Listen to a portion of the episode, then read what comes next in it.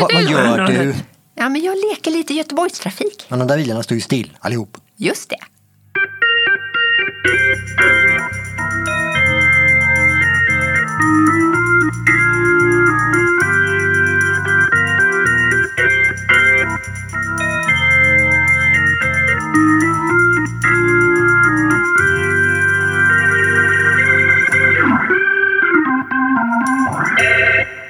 Välkomna då till Göteborgs stadsmuseums egen podd En kvart om Göteborg. Jag heter Håkan. Ja, och jag heter ju Ylva och idag ska vi prata om bilstaden Göteborg.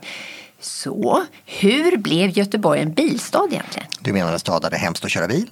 Nej, jag pratar om en bilstad. Volvo, tänker jag. Men är det så enkelt? Enkelt vet jag inte, men du kan historien. Jag rullar. Som från början inte alls avser en bil utan... Utan, Okej, nu kommer det. Det är 1920-tal. I staden Göteborg finns ett innovationsföretag som exporterar så rälsen glöder och skär guld med täljkniv. och då är det alltså inte bilar, Nej, SKF, Svensk Kullagerfabrik. såklart. Ja, men de har en basprodukt, det patenterade sfäriska kullagret som gör det möjligt att överföra kraft även om maskinparken står lite snett. Men sen var det två anställda som hade erfarenhet av biltillverkning utomlands som tyckte att visst skulle SKF och Sverige kunna tillverka en egen bil. Okej, så SKF-ledningen och vi har redan ett vilande inregistrerat varumärke här, AB Volvo, ta det. Som skulle alltså ha använts för... Kullager, jag rullar. Nej! Ja! Och SKF köpte in en fabriksbyggnad i Lundby och 1927 så rullade de första massproducerade bilarna ut. Och resten är historia. Mm, Ja, alltså det var en ganska blygsam start de första 20 åren, mest lastbilar. Men efter andra världskriget är det ju något som händer. Privatbilismen vaknar. Volvo tillverkar flera privatbilar än bussar och lastbilar 1949 tror jag första gången. Och världen ropar efter ja, bilar och lastbilar, traktorer och bussar. Och efter 20 år till, runt 1970, så är Volvo ett av Sveriges största företag och definitivt dominerande i Göteborg. 1970 alltså. Ja, men typ. Men så här, kul att du säger det, för jag har nämligen gjort lite spaning kring det här med bil. Och jag tror att jag har hittat peakbil. Peak bil. Ja, men där det vänder. Det här blir spännande. Mm. För så här, 100 år sedan, 1920-talet, då fanns ju inte bilen. Ja, alltså det fanns. Alltså det fanns ju en och annan lastbil och en och annan privatbil och en och annan traktor. Men de fick ju anpassa sig till den riktiga trafiken. Det som fortfarande bara var hästkärror och cyklar och fotgängare. Och spårvagnar. Och spårvagnar. De är ju liksom biltrafikens födelse där, 100 år sedan. Sen hoppar vi 50 år framåt. 1970-tal. Ja, och då är det lite som på topp. För år 1966 då invigs Älvsborgsbron. Av Olof Palme, eller hur? Visst vet du att ett gäng chalmerister försökte kuppa invigningen? Nej. De hyrde en limousin och så klädde de upp en fuskpalme och sen skulle de försöka bluffa sig in och inviga bron innan den riktiga Palme hade kunnat kom, hunnit komma. Ja, men hur gick det då? Otur. Okej. Den riktiga Palme hade redan kommit. Men lite pik Chalmers i alla fall. Ja, men kanske. Eh, men alltså, Älvsborgsbron, Ja, mm, det var ju verkligen ett bilens altare. Ja, för när Palme invigningstalar, Den riktiga Palme. den riktiga Palme, då säger han att Göteborgs hamn det är stadens livsnerv därför att den förbinder havet med olika former av landtransporter. För nu är det landtransporter som gäller. Maka på er älvar och kanaler! Och Älvsborgsbron är liksom hjärtat i ett jätteutbyggnad av Göteborgs vägnät som gjordes så under 60 och 70-talet. Vi har ju Oscarsleden som är klar 74 och eh, Gnistängstunneln 78 och Angeredsbron samma år och så har vi Västerleden och Norrleden. Och, alltså Göteborg byggs ju om ordentligt för bilen. Ja. Och Älvsborgsbron mättades, mättes liksom si- sin fordonskapacitet. Den skulle alltså klara 80 000 fordon per dygn. Det är många fordon det. Ja, och utöver alla vägar och tunnlar och broar så anpassas ju staden med parkeringsplatser och parkeringshus och ja, men inte minst allt det här som måste till för att skydda oss mot bilen. Vi pratar trottoarer och övergångsställen, bullerplank, grindar och alltså tänk på allt vad det innebar för samhället i stort. Och så kan vi också prata om körkortet. Ja, det kan ju vara bra att ha. Ja, men det blev ju en vuxensymbol. Nu har du tagit lappen. Ja, tog över konfirmationens roll helt enkelt. Ja, För att inte tala om vad det här fantastiska trafikregelsystemet har gjort med oss. Här kan vi tala om kollektivet. I trafiken så gäller ju inte dina individuella preferenser. Här finns ju trafikregler som gäller för alla. Minsta rörelse i sidled är reglerad. Ska gälla för alla muttrar jag då. Liksom. Ja, ja, jag vet. Vi har en del problem med de här 50-åriga bibliotekarierna som är ute och kör som dårar.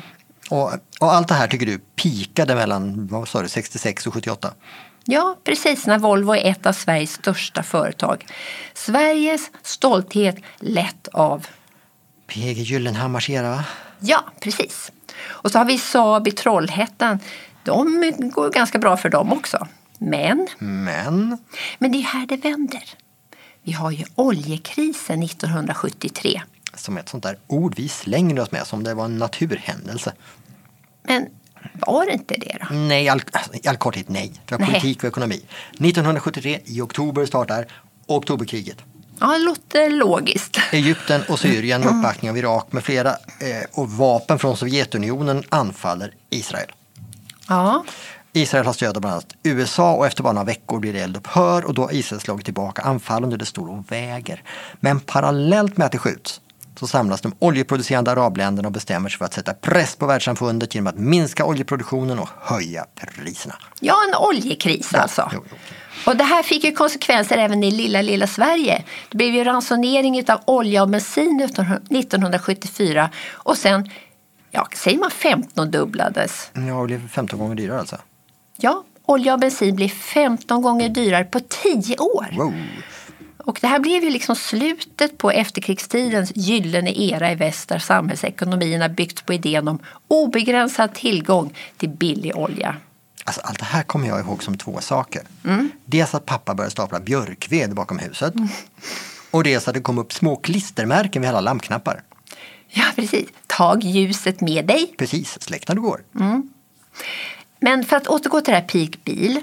En annan sak som händer ungefär samtidigt är ju att bilen börjar ifrågasättas. Nej men lägg av. Ja, men fram tills då så är ju den liksom symbolen för framtiden. Alla ska ha bil. Bil är frihet. En demokratisk rättighet. Bilen ska ta plats. Och sen så kommer ju den här ockupationen av Kungstorget. Va? Ja, för i början av 70-talet så beslutade sig Göteborg för att bygga ett garage under Kungstorget. Men då blev det en så kallad folkstorm. Och i november 1976 så ockuperades torget. Va, säger jag igen. Ja, det kan du göra. För att hundratals människor var det som ockuperade torget.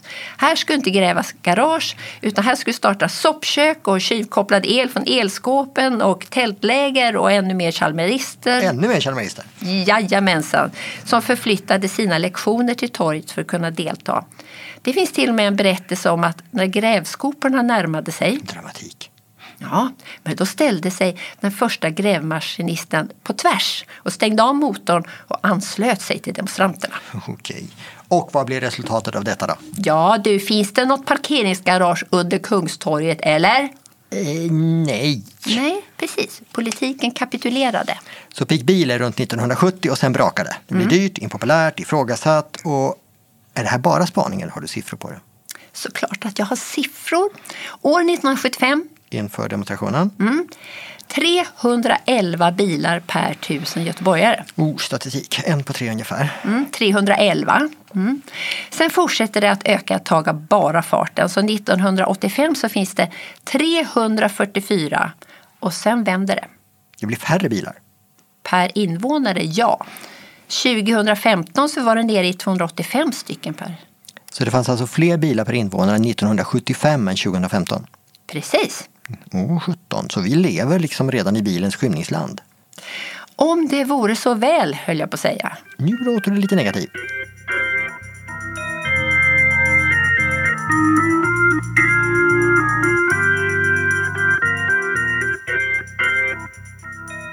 Ja, men det är ju det här med klimatet. Som de kanske inte pratar så mycket om 1970. Nej, och tittar vi på utsläppen av koldioxid så är ju bilen en bov.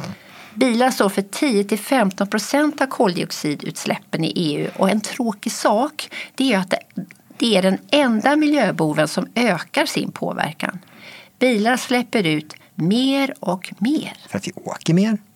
Ja, vi åker mer och vi köper tyngre bilar. Suvar, säger jag lite fördomsfullt.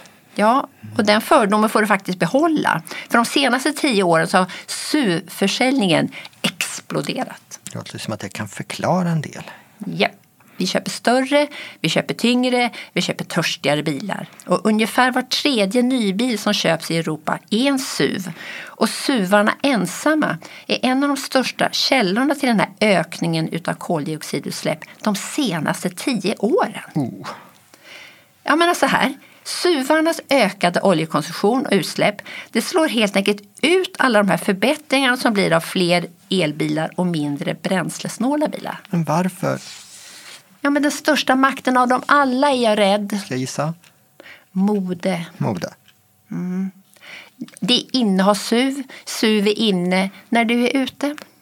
Plus att du är din bil. Precis. SUV är ju en bil som är designad för dominans. Se på mig.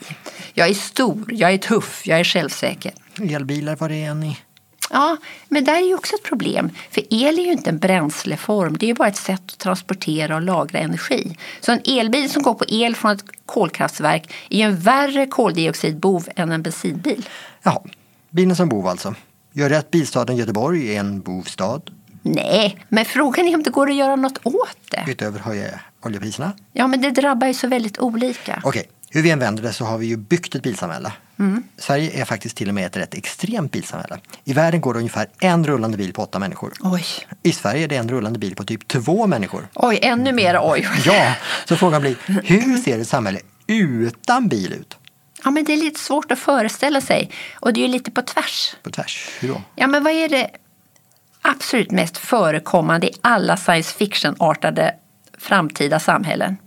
Mänskliga robotar? Nej, flygande bilar! Åh, Eller som är tillbaka till framtiden då, flygande skateboards. eller monsterbilar som heter den, Mortal Engines. Mm, eller den här biljakten i Mad Max. Mm. Vi kan ju föreställa oss total samhällskollaps, men inte utan bil. Wow! Så att föreställa sig en billös framtid måste vara lika svårt som det måste ha varit att föreställa sig ett bilsamhälle 1920. Men vi kan väl försöka i alla fall. Absolut. Eh, någon har sagt, om inte godis vore gott, knark av en kick och bilen var bekväm så skulle det inte vara ett problem. Och bilen är ju ett problem därför att den är så fantastiskt bekväm. Du sätter din varm fåtölj, du slår på din favoritmusik och bestämmer själv hur och vart du ska åka.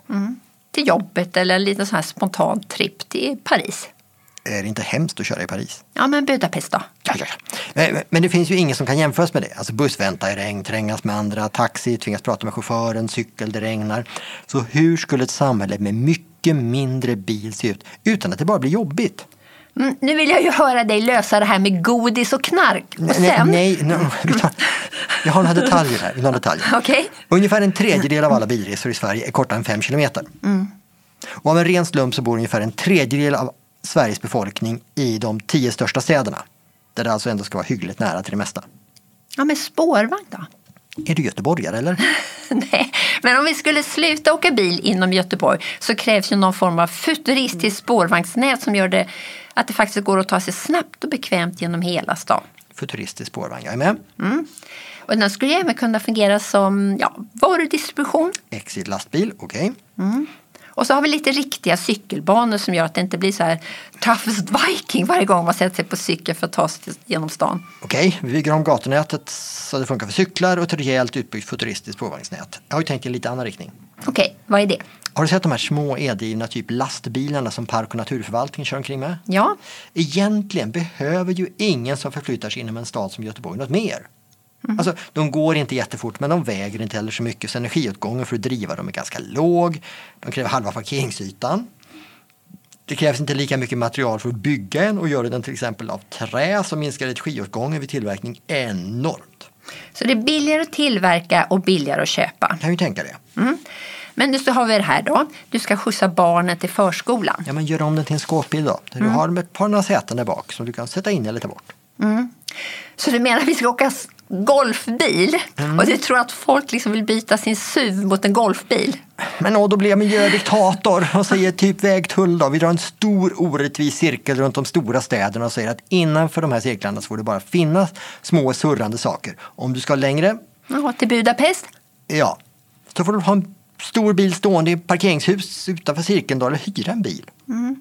Men om du kommer in i själva Göteborg, Eller Malmö eller Uppsala. mm, då ska det alltså bara finnas cyklar, de här minibilarna, buss och Futuristiska spårvagnar. så inga avgas i sikte och så väldigt, väldigt lite bilbrum. Ja, små cyklar Cyklar de far omkring. Det hörs nästan ingenting. Lite rassel och lite pling. Rassel, rassel, rassel, rassel och pling. Alltså det låter inte som Mad Max, men det, det är absolut en stad jag kan tänka mig. Jaha, men då säger vi det då. Okej, men är Göteborg fortfarande en bilstad då? Huvudsaken är väl att det är en mobilstad. Oh, ja, jag tror det är dags att vi avslutar här. Okej, tack för oss. Och välkomna att lyssna en annan gång.